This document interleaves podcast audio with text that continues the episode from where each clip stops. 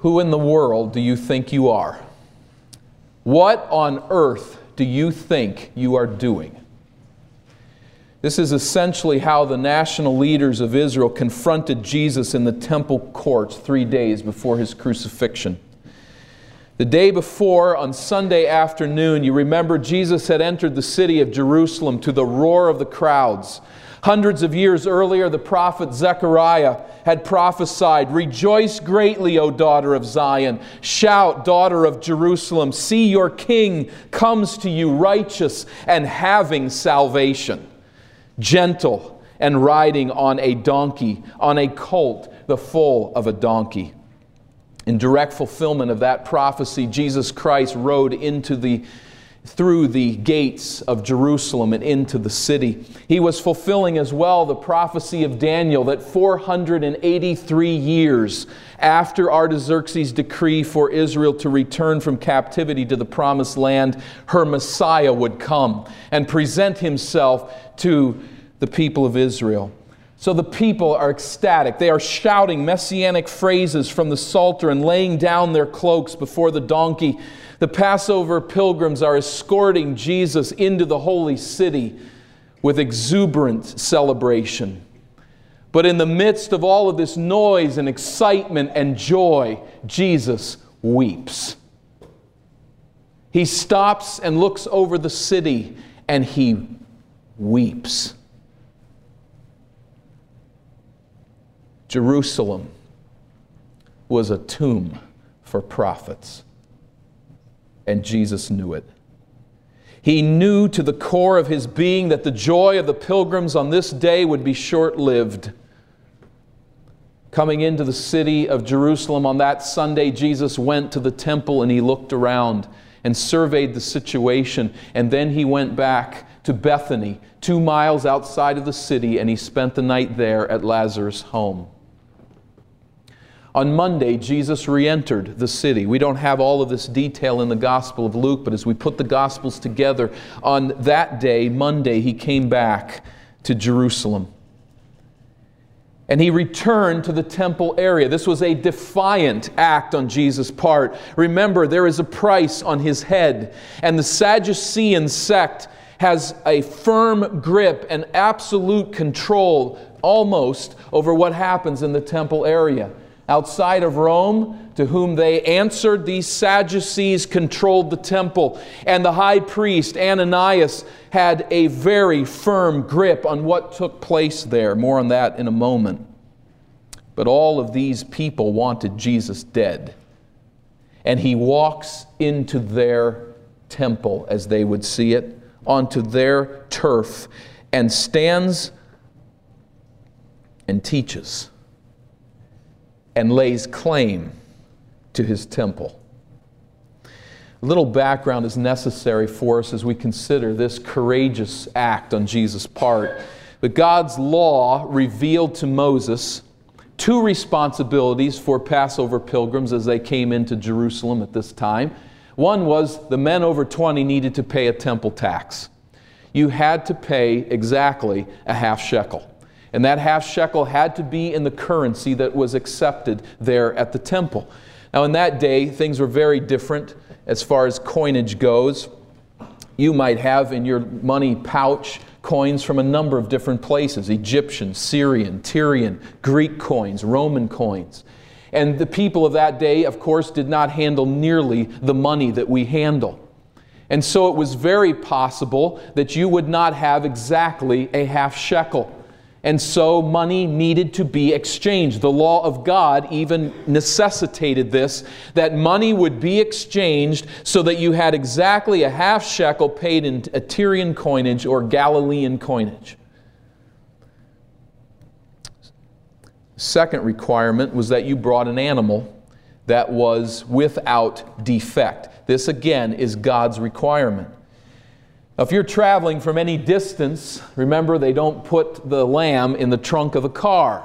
and haul it to Jerusalem. They're walking, and many of them over weeks of time from Galilee to descend upon Jerusalem. If you bring a lamb with you that far, you can guarantee that lamb's going to get nicked somewhere or become hobbled in some way, and your animals of sacrifice will probably not be accepted at the temple as without defect. Now, part of the problem in all of this is that those who controlled the temple ran the show, and they were doing so to line their own pockets.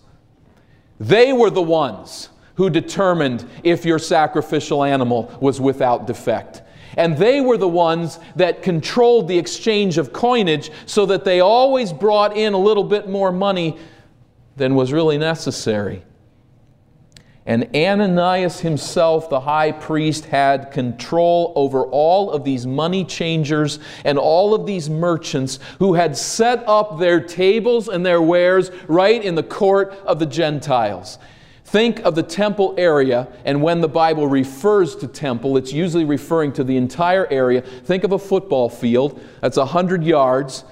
And then go the other direction and go 50 yards longer. So about 150 yards by 100 yards, that's the temple. Now the building, the structure itself at the center of that area was of course much smaller. But all around this temple are these expansive stone courts, this pavement. There are porches there that are built. I won't go into all the detail of the setting, but there's these massive courtyards. And in the courtyard of the Gentiles, the most exterior of the courtyards, where Gentiles were permitted, Ananias and the Sadducean sect and all of those that had control of the temple had set up their wares, exchanging money and selling proper sacrificial animals. Wine is being sold, part of the sacrifices. Salt is being sold. Oil is being sold, doves, lambs, goats, money exchanged. You have basically a bazaar. You have a market that is set up in the Gentile court. And Jesus enters this temple and takes stock of what is taking place. And his heart is overwhelmed with this realization. The worship of God is being exploited for profit. His heart was filled with righteous anger. And we read in Luke chapter 19 and verse 45, "Then, in this context, he entered the temple area and began driving out those who were selling." Luke's account is very brief. Adding Matthew and Mark's reports, we know that Jesus grabbed hold of tables, one after another, and turned them over. Coins went spilling onto the pavement. Sheep and goats were scurrying and dove cages crashing to the ground. And money changers and salesmen were sent running out of the temple area. This lunatic had come into the temple. He's chasing everybody out and they go running. Perhaps his disciples helped him in this event. We have no information on how he pulled this off. And perhaps the salesmen and the money changers were afraid that the crowds would soon join Jesus in this resistance. There had to be a sense of guilt on their part that what they were doing was wrong. Somehow, in some way, Jesus pulls this off and he clears this massive court, sending everybody running with their wares. Why does he do this? Who does he think he is? Well, at the core of Jesus' being, he knows this is his house. And he says, not here. Get it out. Remember, even as a young boy in Luke 2 and verse 19, he said, he spoke of the temple as my Father's house. And so he runs them out and cleans the temple. Verse 46, saying, "It is written, my house will be a house of prayer, but you have made it a den of robbers." There's a positive and negative statement here. Positively, he quotes Isaiah 56 and verse 7. Isaiah had a glorious prophecy there. He thought of a day, he looked ahead to a day when the temple area would be a place of such fervent worship, so magnifying the glories of God that the nations of the earth would come. It would be magnetic. It would draw them from all of the nations to the place where the worship of God was pure and real. My place is to be a place of prayer for the nations. Negatively, he quotes from Jeremiah 7:11, a scathing sermon in which Jeremiah chides the leadership of Israel with infidelity to God. And he says of the temple area, "You have made this temple a den, a cave of robbers." They know what Jesus is saying when he stands up and says this. This is to be a place of prayer. This is to be a place where people meet God. And it's become a cave of robbers. This very place has become a noisy market at which robbers line up their tables to systematically victimize pilgrims. Get it out of my house, says Jesus. Who is this Jesus? Is this the Jesus that the Church of Jesus proclaims? This is a Christ. If I would put one word on this, there would be a number of options: zeal, holiness, courage, righteous anger. But I think there's another word that is very fitting I'd like to just bring before us today. This is, in Jesus' spirit, this is meekness. What is happening is he grabs tables and runs people out. In giving all of this energy, this is meekness. You say, now wait a minute, that's not how I define meekness, and we don't in this culture at all. Meekness to us is weakness and timidity, something along those lines. This is meekness. What is meekness according to a biblical perspective? It is controlling power to the highest good of others while forgetting self. Controlling power to the highest good of others while forgetting self. Do you remember the most meek man on earth? Who was it? What did the Bible say? That's Moses. Meek? This man leads 2 million plus people. This man was a great leader in Pharaoh's army, according to history. Moses, a meek man who meets with God, a man who can bring water out of the rock. Meekness, it's, think of it, in light of Moses. It is power under control to the highest good of others, forgetting self.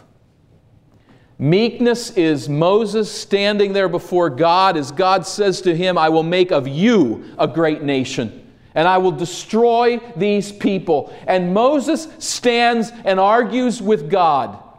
Power under control, self-forgetful, and labors in behalf of the nation and says, spare the nation. That is meekness. We might illustrate it this way. Consider it. Just take a pro soccer player. And he comes and goes to a park, and there's some kids playing soccer out in the park, and he begins to play with them. He plays so that everybody has fun. Everybody's energetic and enthusiastic, and they have the best time they've ever had in their life playing soccer. But what has this pro soccer player done? Is he stood around and said, oh, I'm too good for this. I'm going to play with these kids. I'm a pro soccer player. That's pride. No, he's brought his power, the ability to play soccer way above their ability, under control. And he's done so in a self-forgetting way, not considering that he's a pro soccer player and this is way below him. He uses his abilities to help these kids play. And you know what? Some of them are even cocky. And some of them are causing trouble. And what does he do? He just goes right on playing without showing them who he is. That's meekness. And that is Jesus Christ here. He forgets himself. He keeps his power under control, and he serves the purposes of others by clearing the temple courts for the worship of God. I'm going to park here for a moment. I give you this warning. We park from time to time, but this is a long parking spot. I think it's important that we think through this. We think of the Spirit of Jesus. I'd like us to consider, secondly, by application, Jesus' goal. What is Jesus' goal here? My house will be a house of prayer. The worship service provided by the temple in Jerusalem was supposed to help people meet God.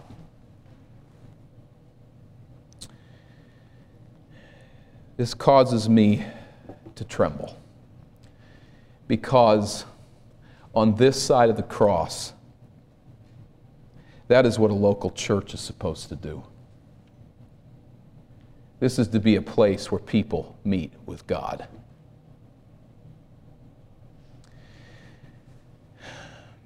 I'd like us to turn to Ephesians 2 and verse 19. If you will, Ephesians 2.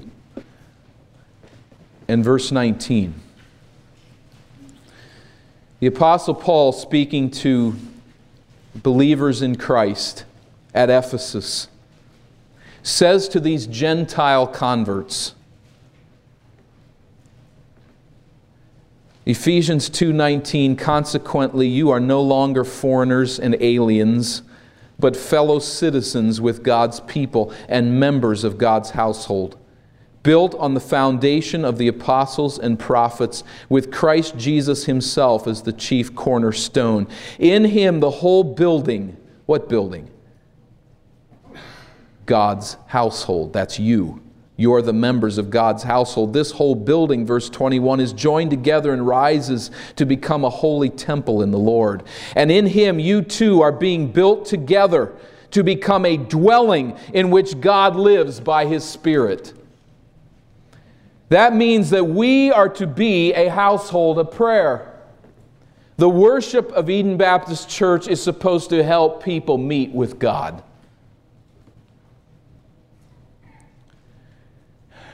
This will not be equally true, obviously, of every church gathering. I think tonight is a very good illustration of that. The intention of our gathering tonight to honor recent graduates and to look at the last 6 months of our church ministry is for that purpose.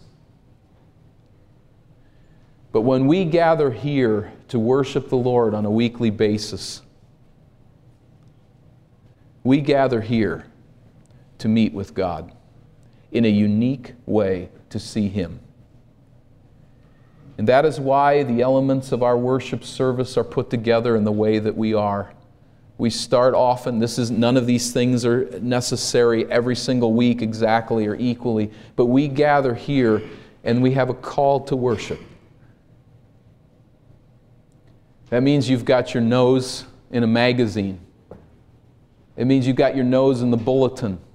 It means you've been trying to get little kids to church this day. It means that you're hurried and hassled and there's problems in your life and there's all kinds of things that are screaming at you to look away from Christ. We come together and we remember, as we stand together in the Lord's presence, we are here to meet with God. And we have readings of Scripture. That is not ritualistic reading. The readings of Scripture, occasionally the readings of a confession, the readings of a prayer, as we had a couple of weeks ago, these readings are not thrown out there to waste time. They are thrown out there for us to consider God. There is prayer. When we pray, where is your mind? Where are you thinking? To what are you looking? As we gather as a church on the Lord's Day to pray, there is something unique about that prayer. When we gather to give to the Lord, we can write a check to God and put it in the mail, and there's nothing wrong with that necessarily. But as we gather together as God's people to give, we do so to focus on God. The preaching and teaching of the worship of God's people. The goal is to meet with God, to study His Word line upon line, word by word, phrase by phrase, and to know who God is. we fall very far short of that goal every time we meet. But I can say that my hope and my dream and my purpose, and I know that is the case of those who are in leadership in this church, our desire is that when people come to this church, they will think about God. For better or for worse, His name is to be lifted up. Now, there's a lot of churches out there. I don't mean to throw rocks unnecessarily at any church, but I want to park for a minute, and I think we should think. There's a lot of churches out there. There are dead ritual churches, be it that low church or high church. There's a lot of dead ritual in both, in many of them. There's a lifeless routine that goes on where there's no fresh encounter with God. So often the gathering of low churches, and by that I just mean cultural, social type of rallies, there's a gathering together to do the things that we always do, but there's really no fresh vision of God. We're not put in His presence. We don't see His face. There's others that are pure ritual performance. Everything's beautiful. Everything's fresh. Nicely put together is what I mean. But it's just ritual. It's just readings. It's just listening to music.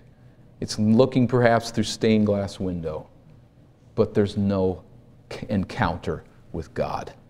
Now, obviously, that has something to do with the heart and the individual. And every individual in such churches need to meet with the Lord. They have a responsibility. But there's so many churches where there's just dead ritual. Perhaps the greatest challenge today by far comes from those that we refer to as market-driven churches. The goal of the market-driven church is to tailor the meetings of the church so that they appeal to unbelievers. And there's a dirty little secret in it all. They appeal to Christians too. They're giving us what we want.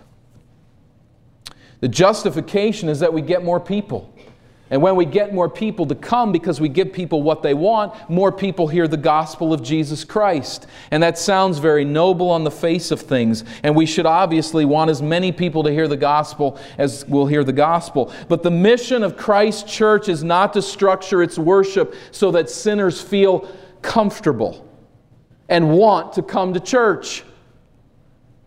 What the mainstream wants is humor.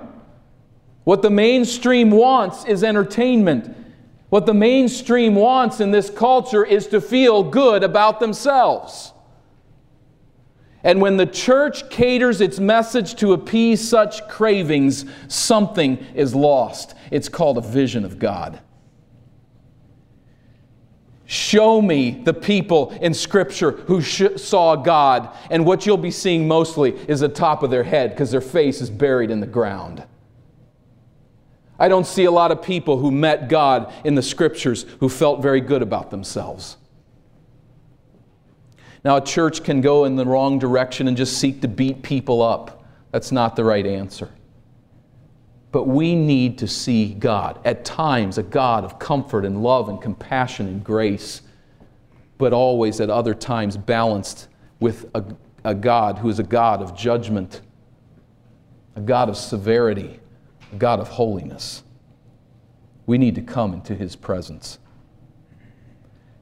Think about this. Is our job to exalt a Savior with whom unbelievers are comfortable? Is it not the case that our job is to exalt the Savior with whom unbelievers are naturally alienated? Our job is to magnify the splendor of God in the eyes of those who love darkness rather than light. Now, if that results in an unbeliever embracing Christ, we rejoice with the angels of heaven, and something truly unique has taken place. But the church is not, in the final analysis, a gathering point for the lost. It is the church, the called-out assembly of believers in Jesus Christ. The church is the place where God's people gather to meet with God. We gather to see Jesus in all of His fullness, not a merely positive, safe Jesus, an emasculated Christ fitted to the desires of the market. I read, and therefore I know whereof I speak. But I also do a little investigative work from time to time. I was in a church not so long ago where the center of the service and the thing that I remember more than anything else was the 15-minute big screen presentation trying to get the church to buy a ticket to go to Branson, Missouri. That was the center of the service. That was a thing you remembered. There were testimonials. There were ad agents up there on the stage saying how you got to go to Branson, Missouri. One guy was, I don't know, brought in or a member of the church, but he had worked there. You would have thought the guy was the Apostle Paul, as he told us all what it was like to work at Branson. I've been to a church where I wasn't quite sure if I was watching Good Morning America, though I'm not really sure if I ever have watched that. I kind of think I know what it's like. The announcements, this long, rambling dialogue between several people on the front, that was the center of it all, was what we do as a church during the week. Let's get on board. Conservative Baptist Church. The morning worship service was dominated by a report on the Christian school's basketball tourney victory.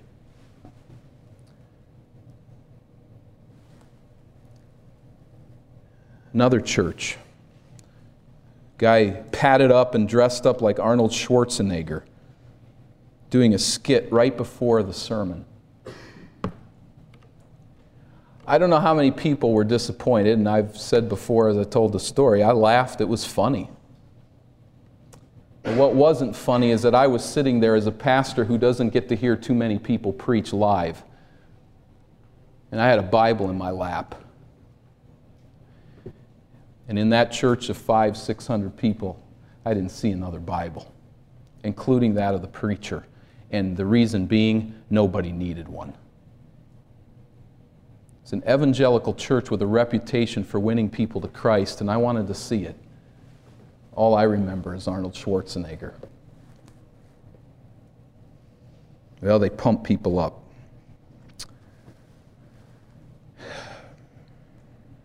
I watched another church service as the members of the band took their turns walking to center stage where there was a spotlight and doing a solo part on their whatever. Each one taking their turn to walk to the center stage in the spotlight and to do their little time to the dancing and clapping of the assembly. And I wasn't quite sure where I was. I was in a conference in the Twin Cities that was dealing with sex. It was a tremendous conference. I thought, how ironic that as we get ready to contemplate the glories of God concerning the topic of sex, here is a woman standing at the front of the stage gyrating to the gyrating beat. It was purely sexual in its connotations, though I'm sure it never crossed her mind. It crossed mine.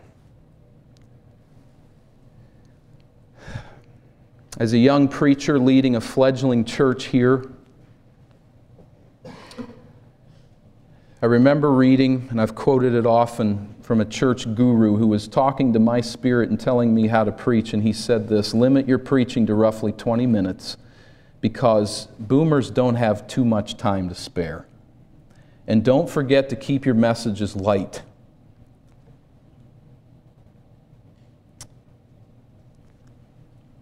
Don't forget to keep your messages light and informal, liberally sprinkling them with humor and personal anecdotes. I looked at this book and said, 20 minutes.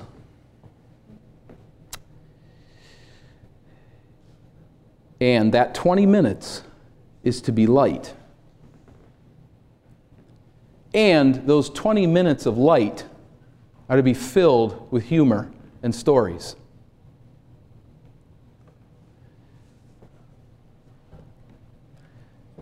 And I'd long ago said it, but I said it again. No way. Not in this church. Not here. Yes, the church, the evangelical church in our land is making unbelievers quite comfortable.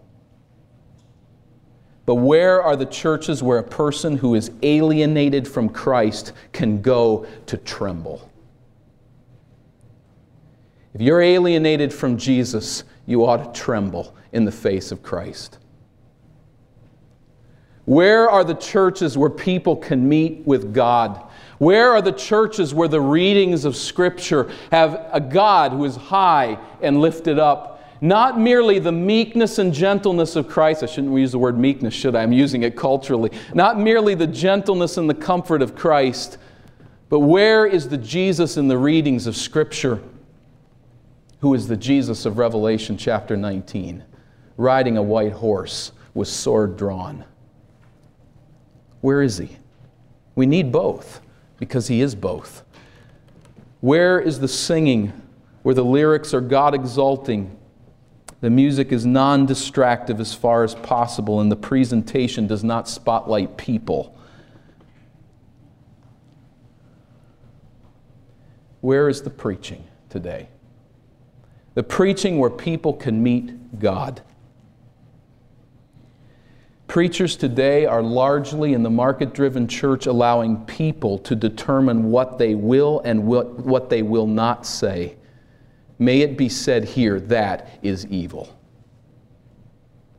It's just flat wicked. Every preacher needs to consider his audience. He needs to speak in their language. He needs to be gentle at places and thoughtful about how he says things. There are some topics on which he must exercise extreme patience for a long time. But there is no preacher of God's Word who has any business letting people determine what he says. The preacher of God's Word is to say what God says.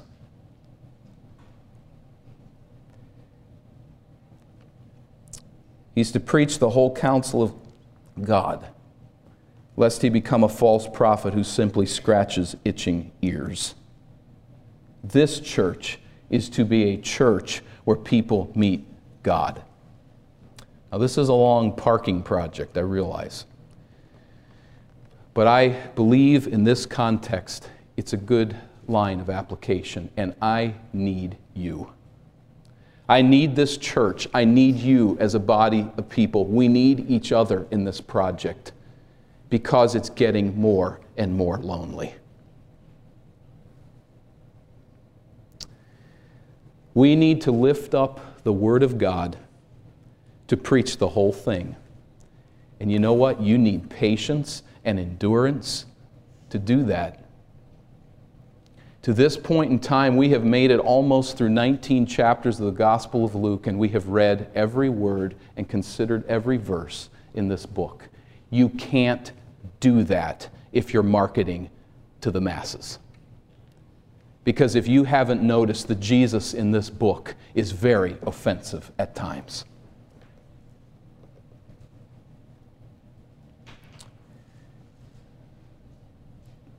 But I believe you're here as I am here, because I want to know the true Jesus, not the one that is remade into the image of our day. I want to know the real man. And knowing that real man leads us to glory, leads us to be transformed, and leads us to understand what we need to know to live for God. We don't spend our time throwing rocks. We don't apologize for the message of God's Word. And while I am ever, always watchful, more than you would ever know, 20 minutes just isn't going to happen around here. Endure.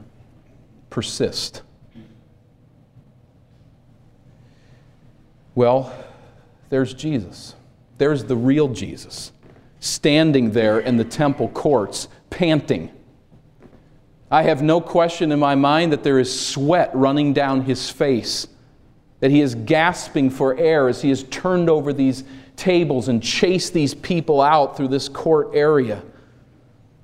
They're now cleared, the courts, the tables, and the merchandise are gone. No longer does the temple sound like a casino or a barnyard.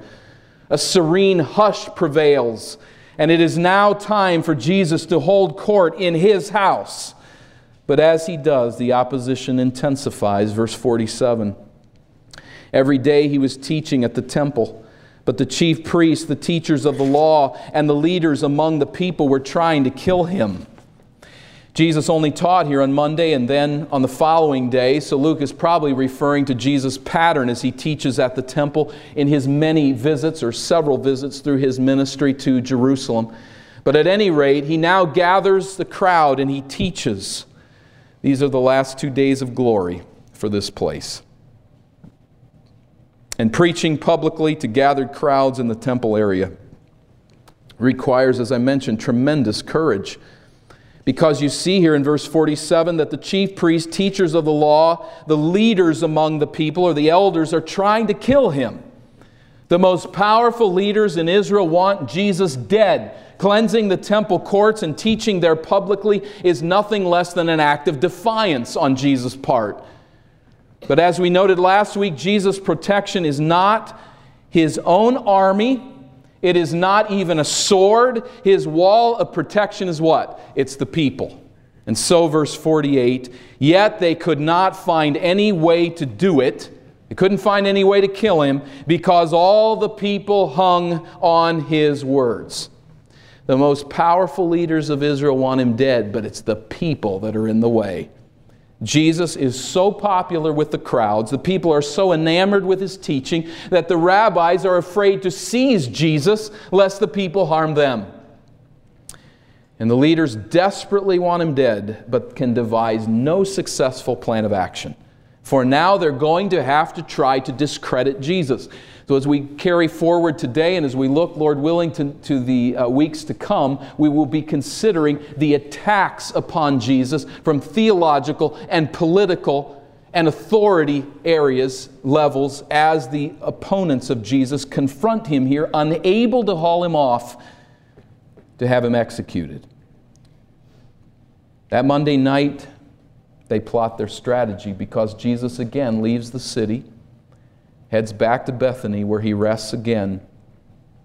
The leaders are waiting for him on Tuesday morning. That is verse 1 of chapter 20. One day as he was teaching the people in the temple courts and preaching the gospel, that one day is Tuesday, the chief priests and the teachers of the law, together with the elders, came up to him. Tell us, they said, by what authority you are doing these things? Who gave you this authority? These are the bigwigs of the nation. These aren't some Pharisees in Galilee. These are the big players. And they come right up to Jesus and said, whose authority? That was a huge question. Now, first of all, let's consider the these things. What do they mean when they say these things? It's probably referring to his triumphal entry on Sunday, permitting the adoration of the crowd, their cheering and celebration of his presentation, the hosannas of the children in the temple courts, reading these things from the other gospel writers. The cleansing of the temple. Remember who's in charge of the temple. This belongs to the Sadducees. This is Ananias' home, as far as they're concerned. Who gives you the right to come in here and turn over tables and run out the high priest's people? What else could we add to it? He's teaching in the temple courts. You can't teach in Israel without authority, without someone giving you that authority. He is forgiving sins. They've heard the stories of this. In fact, as John says, he's bringing crippled and blind people into the temple. They're not allowed into the temple area. He's bringing them in and giving them new legs and new eyes. Who do you think you are? What are you doing here? They're angry. So much of Jesus' opposition has been on the outside of Jerusalem, but now he comes face to face with the leaders of Israel on what they perceive to be their turf. Jesus looks them in the eye and says, this is my turf. This is my Father's temple. What authority? In Israel at this time, this was the fundamental question of any rabbi. No rabbi could teach in Israel without being granted authority. And once ordained to teach, a rabbi's constant concern was to prove that what he taught was sacred tradition, handed down to him by other authorities. Edersheim writes this: the highest honor of a scholar was that he was like a well-plastered cistern from which not a drop had leaked of what had been poured into it. The ultimate appeal in cases of discussion was always to some great authority. To decide differently from authority was either to be ignorant, or it was the outcome of daring rebellion. No one has given Jesus his authority. "Where do you come off teaching in our temple?" they say to him. If truth were known, they would say that his authority came from Satan. But their primary hope here is to demonstrate to the people this rabbi has no authorization. He's to be dismissed. Verse 3, he replied to them, I will also ask you a question. Tell me, John's baptism, was it from heaven or from men? Jesus is willing to answer their question. Note that. He's not saying, I refuse to answer your question. He's just saying, you show me that you're fair in this. You answer my question, I will answer your question. This is a common rabbinical tactic. Is John's baptism from heaven or from men? In other words, does John the Baptist have his authority from God or from man? Well, who commissioned John the Baptist? Nobody. This is an amazing use of logic, and Jesus has devastated them. Because you would have to be the most ignorant dolt in Palestine at this time to not know who John the Baptist was. John was a famous martyr, and the people revered him. And you can be sure the leadership knew that John adamantly said that Jesus was from God. So Jesus, as Darrell Bock puts it, raises the Baptist ghost to force his enemies to weigh in on John's message as well. This really is the very issue that they're asking. Well, John told you. Do you agree with John or do you not agree with John? Does his authority come from heaven or does it come from man? If John was an authentic prophet, then Jesus is Messiah, and they ought to listen to what Jesus says. If John was not a true prophet, then let them say so. You get a good sense of the character of these men when you look at verses 5 and 6. They discussed it among themselves and said, if we say from heaven, he will ask, why didn't you believe him? But if we say from men, all the people will stone us because they are persuaded that John was a prophet. So Jesus once again uses the crowd for his protection. These men do not believe that John the Baptist was from heaven, that his authority came from heaven. They don't believe that, but they fear the people. We see them there in their tight huddle weighing their answer. They are politicians concerned with the polls. The truth does not even factor into their thinking. By the way, we can just say in sideline here, if you are asked to decide between right and wrong, there's only one opinion that matters, and that's God's. Their problem is they are weighing the answer by looking around rather than looking up. All these characters can do is look around. Rather than set the people straight and tell them John was a false prophet, they try to evade Jesus' question. If we say from men, all the people will stone us. That's what you do to someone who doesn't recognize a true prophet in that day. What we have witnessed here, well, let me finish just with verse 7. So they answered, we don't know where it was from. That is absolutely laughable. I mean, that could, if we got it in the right sense, really put us on the floor rolling around in laughter. We don't know. We're the authority brokers in the land. You ask us anything about anything, and we can quote 15 rabbis about anything, and you know what? We're also the brainy guys that can quote the whole Old Testament, but we don't know. This is unreal. What we have witnessed is a knockout punch by Jesus. He wasted these guys, as we say. He did. He put them in a spot where they had no option. They either die or they acknowledge he's Messiah. Now, if you're on a balance beam and you fall off, you want to fall on one side or the other, right? You fall off on the one side, you stand for what you believe and you're a martyr. You fall off on the other side and you get in line with the crowd and you submit to Jesus Christ. These guys jump off the balance beam and land squarely right on top of it. We don't know, really. Pretty rotten solution. They couldn't even decide if John was a true prophet. One of the greatest prophets in Israeli history, and they don't know what side he's on, Satan or God's. So Jesus said to them in verse 8, "Neither will I tell you by what authority I am doing these things." You are not willing to die for your answer. I'm not going to die today for mine. They knew what Jesus would say. They knew what he believed about his authority. He said it over and over again through his ministry and demonstrated it over and over again through his ministry. Jesus taught time and again that his authority came from God. All they needed to do was listen to John the Baptist. If they weren't willing to land on him, then what is the difference if they land on Jesus? And what right do you then have to make me answer your question? You won't answer mine. As one commentator puts it, Jesus refused to give more light to those who refused to accept the light they had. So they scurry away to lick their wounds, thoroughly discredited and fuming at Jesus. Time is short. They're going to hit him hard with more questions this day, but time is running out. Who do you think you are? What on earth do you think you're doing? With his actions and words, Jesus claimed that he was the Son of God.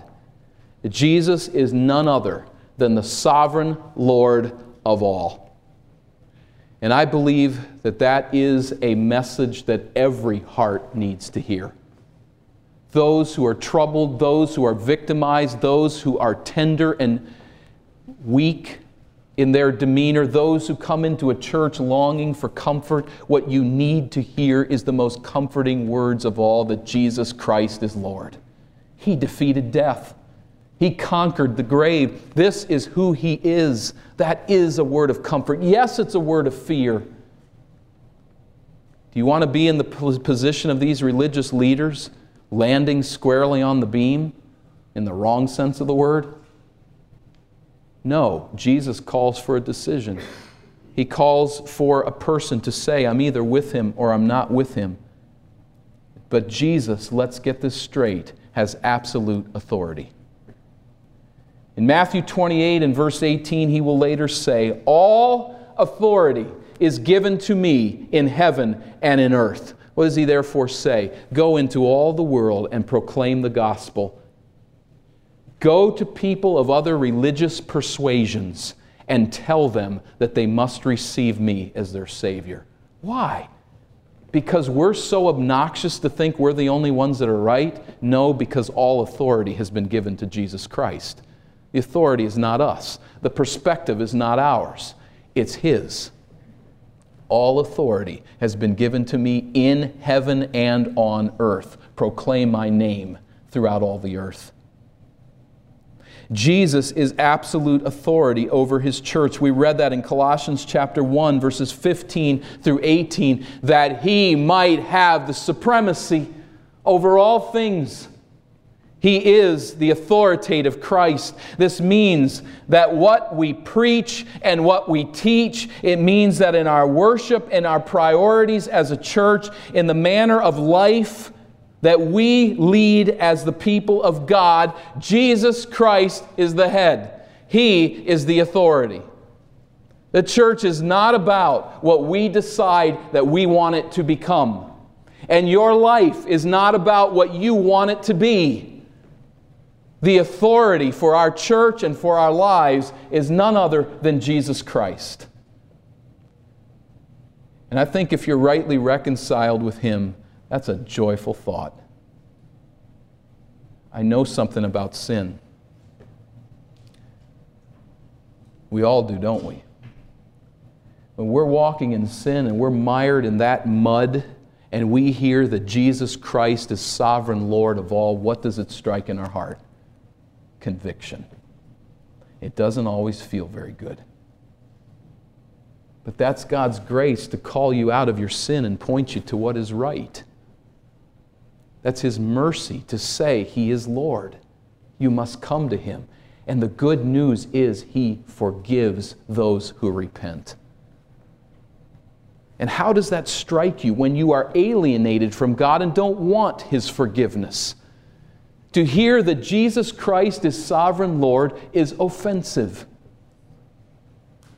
Do we see Jesus coming here to the temple and saying, now, disciples, let me talk here just before we walk into the temple area. We need to talk about how to market our message to the leaders of the temple. They're unsaved, you know. They need the gospel. So let's strategize here and talk about how we can be sure not to offend them and make them very comfortable about our message and sort of ease them in.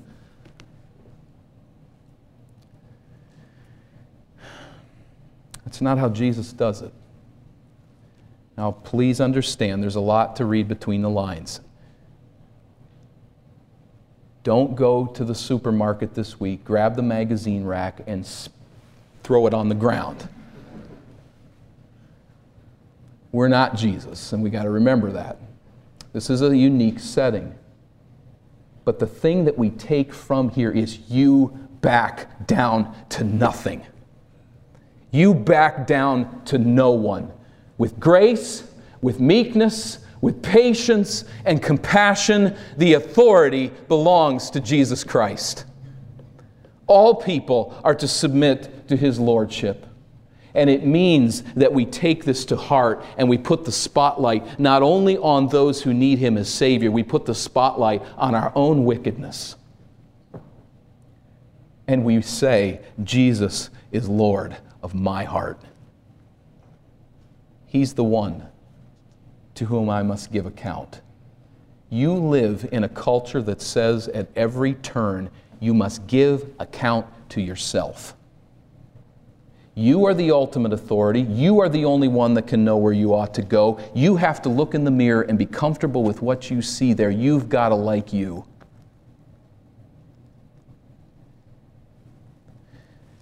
That is heresy.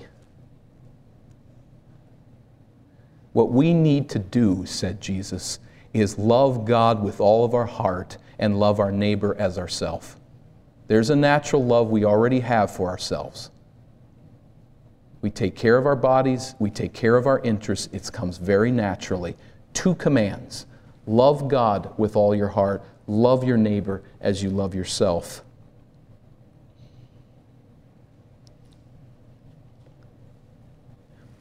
Because our salvation and our hope is not centered upon us liking ourselves, it's centered upon Jesus Christ forgiving our sins. And if He has reconciled you to God through His death and through His resurrection, you are on the path to ultimate joy and satisfaction. You can forget the mirror because you can see the face of Christ. That's where joy is. Are you on Jesus' side? Why does He do what He's doing? Who does He think He is? He thinks He's the Lord of the universe because He is.